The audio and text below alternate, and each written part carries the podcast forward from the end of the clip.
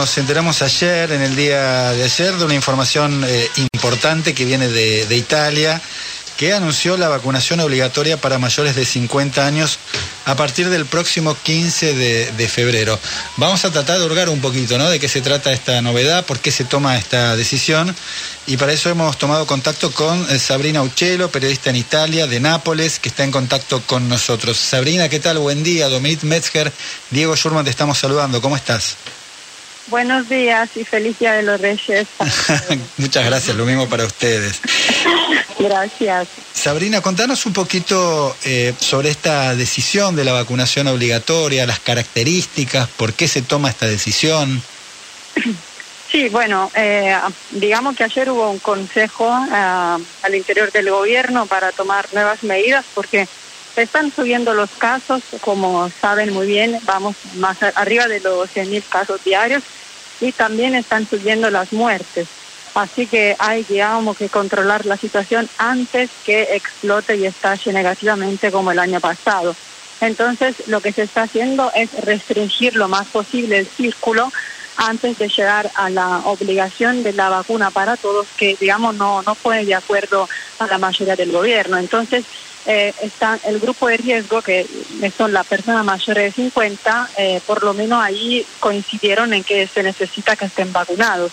Entonces, a partir del 15 de febrero próximo, que sean trabajadores y que no sean trabajadores, así que independiente de esto, eh, van a estar obligados a, vacunarse porque son también las personas de, con la mayor tasa de, mortalidad eh, desde el inicio de la pandemia. Entonces, se va a cuidar de ellos y de a poco veremos lo demás. Igual, para todas las actividades se necesita tener un pasaporte de vacunación, así que se espera que la gente de alguna forma se convenzca también por eso, porque si no les será imposible vivir.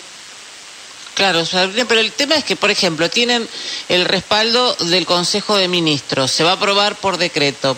Ahí está todo como encaminado en una idea común, pero ¿qué pasa en la sociedad? ¿Esto lo va a aceptar? Porque sabemos que hay gente que es antivacuna. Seguramente la gente antivacuna no lo va a aceptar, eso queda claro porque además no, no solamente hay antivacunas, digamos, por una ideología, hay también personas que le tienen simplemente miedo a la vacuna, o gente que no suele salir de su casa porque ya está vieja, digamos, ya es más adulta, entonces no se quiere poner en riesgo vacunándose. Entonces, poner la obligación por lo menos convence a las personas que no son antivacunas, pero tienen otra forma, eh, digamos, de idea, otra idea con respecto a vacunarse. Por lo menos este grupo seguramente se empuja a vacunarse. Los no vacunados, o sea, los antivax ahí habrá que ver qué hacer, porque seguramente hasta el final tratarán de no hacerlo desafiando la ley, seguramente, como ya hacen más encima. ¿Y qué va a pasar con, con esas personas que se resistan? Hay multas, digamos, cuando algo es obligatorio y no se cumple, siempre hay una sanción de por medio. ¿Está establecida cuál va a ser la sanción? No lo sabemos todavía, porque esto es, digamos, es un decreto que va a salir público en pocos días, así que el papel, digamos, para leerlo y entender todo lo que está especificado ahí, no lo sabemos. Seguramente nosotros tenemos, como me imagino también ustedes, muchas vacunas que desde niño, niños eran obligatorias. Antes el control era que no se podía acceder al, al, colegio.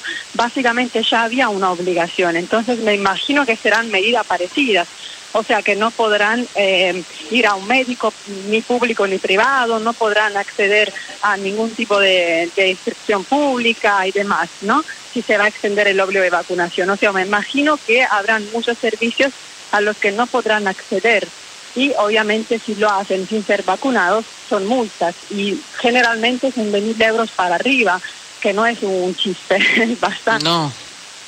Es mucha plata. Y Sabrina, ¿cuánta gente no está vacunada en Italia? De momento se cuentan más que un millón de personas entre los mayores de 50, así que no, no son pocas, pero en general deberían ser entre 3 y 4 millones que todavía se resisten. Eh, Sabrina, recién Dominique, claro, hablado de la resistencia de los antivacunas, pero te pregunto si existe también una puja entre el gobierno y la oposición política respecto a este tema o hay un consenso entre los distintos partidos.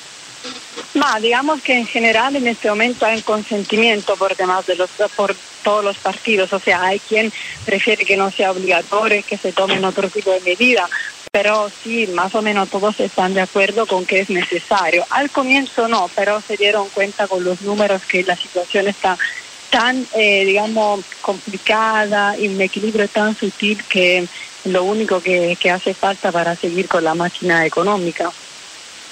Claro.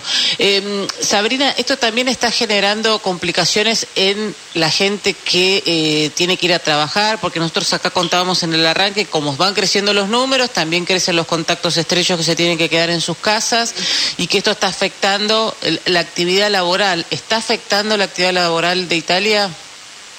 Bueno, indudablemente, y por eso se tomaron, digamos, nuevas medidas según el grado de vacunación que cada uno tiene.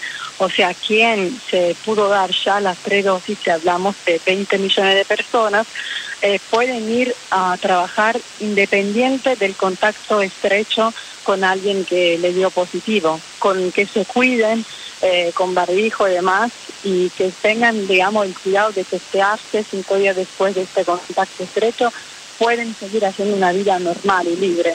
Los que tienen dos eh, tienen que estar eh, cinco días en aislamiento, testearse con un cepado y después pueden salir normal. Los que no están vacunados así están obligados a 10 días eh, de cuarentena como si tuvieran la enfermedad, digamos, como si tuvieran el virus. Eh, Sabrina, ¿cómo está la situación de los hospitales?